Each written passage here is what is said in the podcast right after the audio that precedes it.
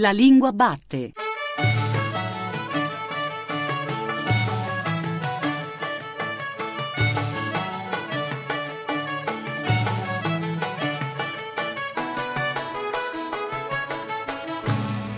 Buongiorno, buongiorno da Giuseppe Antonelli e ben ritrovati e ben ritrovate qui alla Lingua Batte, all'ascolto della trasmissione di Radio 3 tutta dedicata alla lingua italiana. Trasmissione che, ne siamo davvero contenti, con la puntata di oggi apre la sua quinta stagione. Ogni volta un nuovo inizio, si può dire, e allora stamattina abbiamo pensato di ricominciare proprio dall'inizio, o meglio dagli inizi, e di occuparci di incipit. Quel ramo del lago di Como che volge a mezzogiorno tra due catene non interrotte di monti, tutto a seni e a golfi, a seconda dello sporgere e del rientrare di quelli, vien quasi a un tratto a ristringersi e a prender corso e figura di fiume, chiuso all'estremità, o piuttosto smarrito, in un andirivieni di monti. L'uno detto di San Martino, l'altro con voce lombarda il resegone.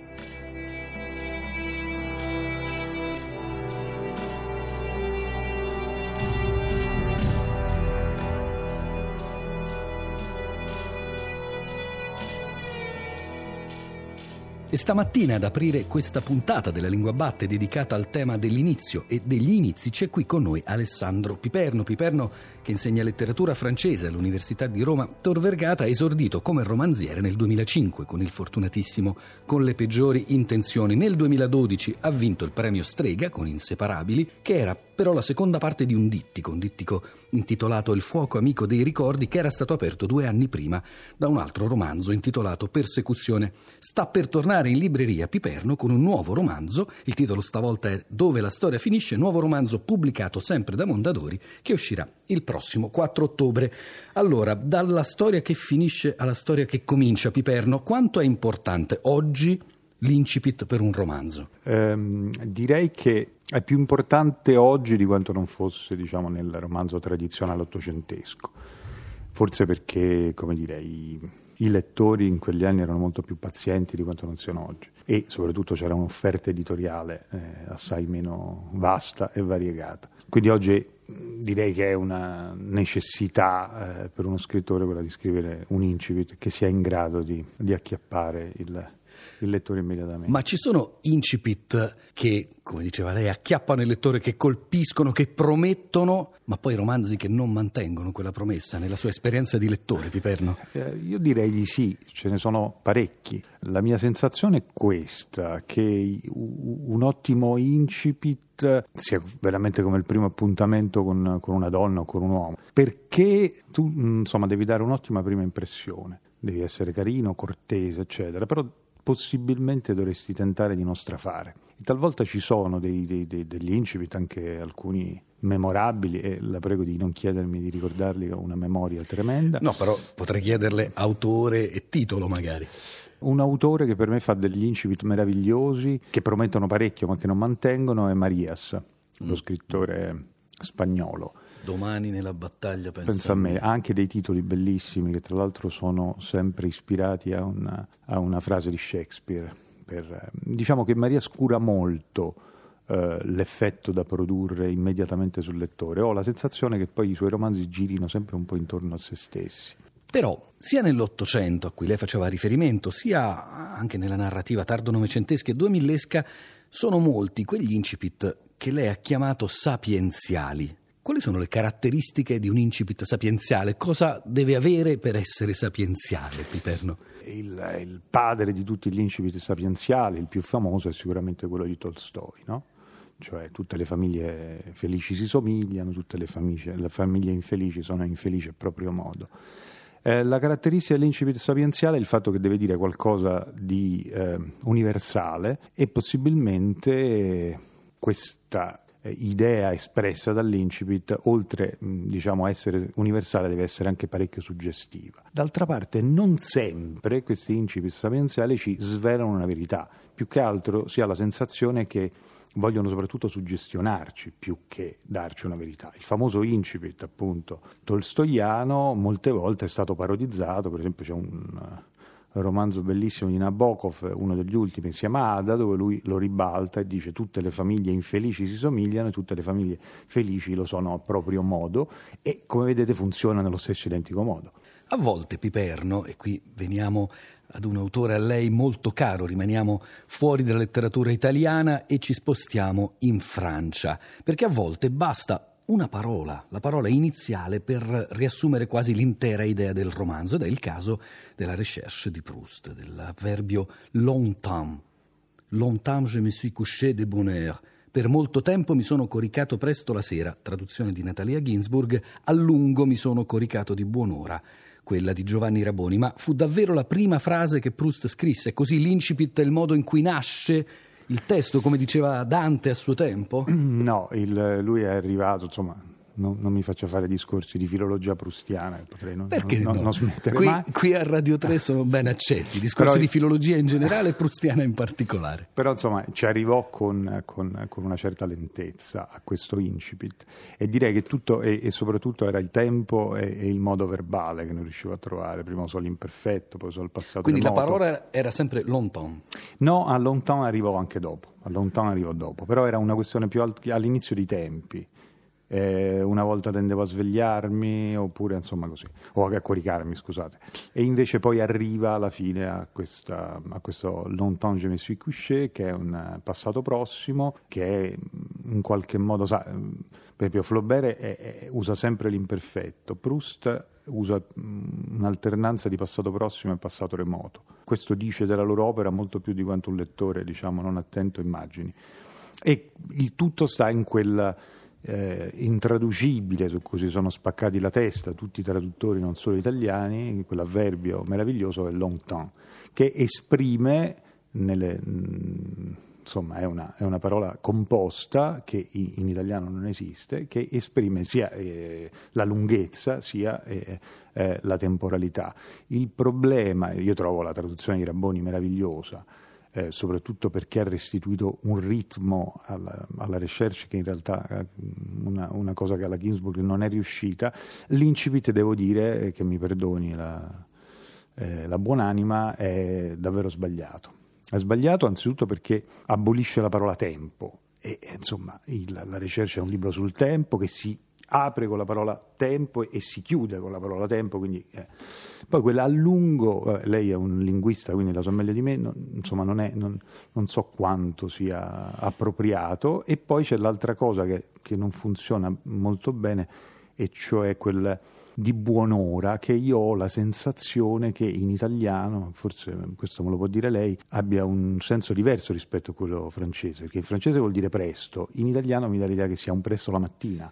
Sì, anche a me suona esattamente in questo modo, ma allora per muoverci su un terreno più sicuro spostiamoci proprio alla letteratura italiana. L'incipit più famoso della narrativa italiana è probabilmente uno degli incipit dei primi romanzi, tra l'altro, della letteratura italiana, e cioè dei Promessi Sposi, quel ramo del lago di Como. Qui la sapienza o la sapienzialità non c'entrano, Piperno. No, qui direi che c'è quella che si può definire quasi una tecnica cinematografica. Cioè antelitteram. Antelitteram, cioè c'è un vero e proprio piano sequenza, che poi è una tecnica che noi abbiamo imparato appunto a conoscere attraverso, paradossalmente attraverso il cinema americano, ma forse anche, che ne so, anche la dolce vita. Cioè questo partire, in realtà Manzoni parte da un dettaglio, però in realtà poi tende questo dettaglio a, a, ad allargarsi e, e, pian piano raggiunge la storia, i suoi personaggi, eh, la cittadina che è il centro, diciamo, eh, attraverso appunto questo lento, avvolgente eh, cammino. No? È un incipit ehm, straordinario, meraviglioso, straordinariamente suggestivo. Sergente nella neve di Mario Rigoni Ster, ho ancora nelle narici l'odore della mitragliatrice arroventata, incipit. Questa è una domanda difficile, ragazzi. E conversazioni in Sicilia. Ero quell'inverno in preda ad astratti furori di Vittorini. Torno sui classici perché mi piacciono molto Tale of Two Cities di Dickens. C'è un tempo di luce un tempo di buio, questa cosa mi piace molto. È Kafka sicuramente. L'incipit seminario della gioventù di Altobusi, cosa è rimasto di tutto quel dolore che pensavo di aver vissuto da giovani. l'incipit più bello con le camisete. È la Divina Commedia, il primo che mi viene in mente. Rebecca ho la prima moglie. Questa notte ho sognato di tornare a Manderley. Domani è la battaglia per Sandy. Eh, la ricerca è tempo perduto. non vorrei dire Tolstoi perché mi sembra troppo semplice. Gli incipit ce ne sono bellissimi. C'era una stagione che io adoravo, gli incipit di Cesare Pavese. Autore che poi non ho mai più in realtà riletto veramente, ma per dirti un libro che comincia eh, a quei tempi era sempre festa. È già un incipit bellissimo. Eh, ma ne mi chiamavano Pablo perché suonavo la chitarra. È una storia, capito? So- cioè, sono quegli incipit che hanno già dentro tutta la loro storia, la loro atmosfera. Eh, e poi sono incipit più famosi, naturalmente. Per esempio, Virginia Woolf amo molto un incipit apparentemente banale che Mrs. Dalloway disse che i fiori li avrebbe comprati lei. Per me è bellissimo comunque, no? Perché è l'inizio di qualcosa di molto naturale che poi però dà un senso al romanzo.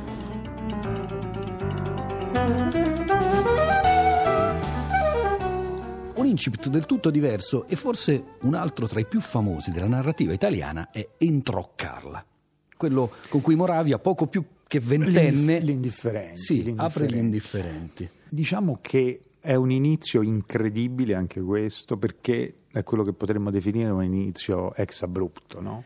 Cioè si entra immediatamente nella cosa e il, mm, diciamo, uno dei personaggi fondamentali della vicenda entra subito in campo. Molto spesso è stato, appunto, è stato detto che, che quella non è solo l'entrata di Carla in una stanza, ma è l'entrata di un nuovo mondo nella narrativa eh, italiana di quegli anni, tenendo conto che, insomma, che la narrativa italiana di quegli anni era ancora legata quasi a una prosa dell'arte. È come se Moravia ci avesse condotto con questo incipit anch'esso mirabile nel Novecento. Qualcuno parlò di didascalia teatrale e a proposito di parodie, Daniele Luttazzi una volta scrisse Entrò Carla, ma forse aveva sbagliato romanzo. Era il 13 luglio del 1986 quando un imbarazzante desiderio di non essere mai venuto al mondo si impossessò di Leo Pontecorvo e questa era persecuzione. Oppure basta frequentare se stessi con assiduità per capire che se gli altri ti somigliano, beh, allora degli altri non c'è da fidarsi. Inseparabili. Piperno, questa è l'ultima domanda. Quanto investe lei da scrittore nell'incipit dei suoi romanzi?